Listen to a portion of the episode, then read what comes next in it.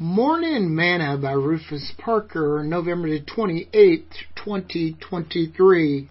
What's in your blueprint?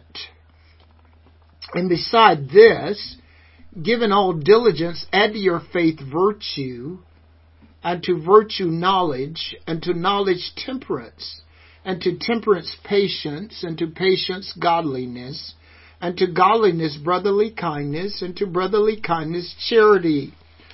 For if these things be in you and abound, they make that you shall neither be barren nor unfruitful in the knowledge of our Lord Jesus Christ.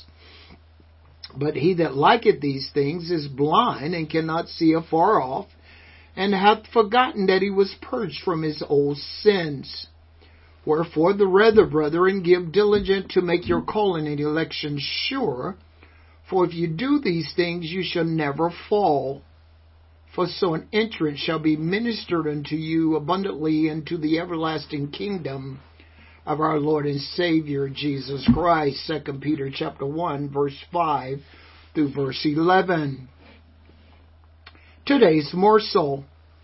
I asked one of my pastor friends who designed his church. He said that he had.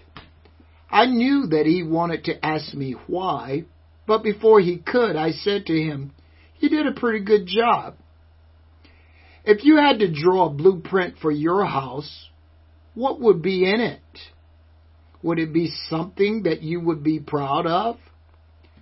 I'm sure you heard the story about the father who had a building company, and he left his son in charge of the construction of this one nice home.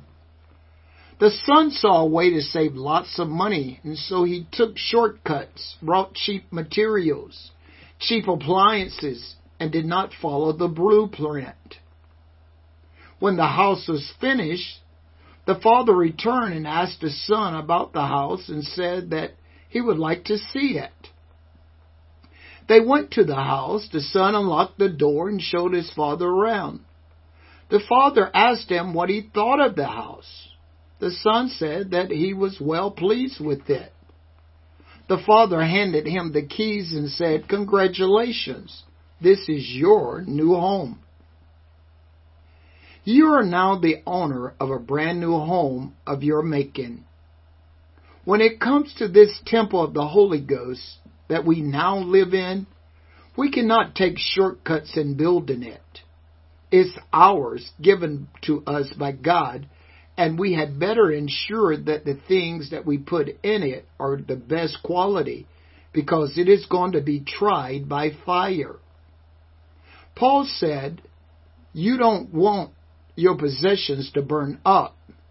So add those things that Peter commands us to your buildings. Will never fall nor be destroyed. Sing this song today. Oh yes, I'm standing on the rock of ages saved from all the storms that rages rich, but not of Satan's wages. I'm standing on the solid rock.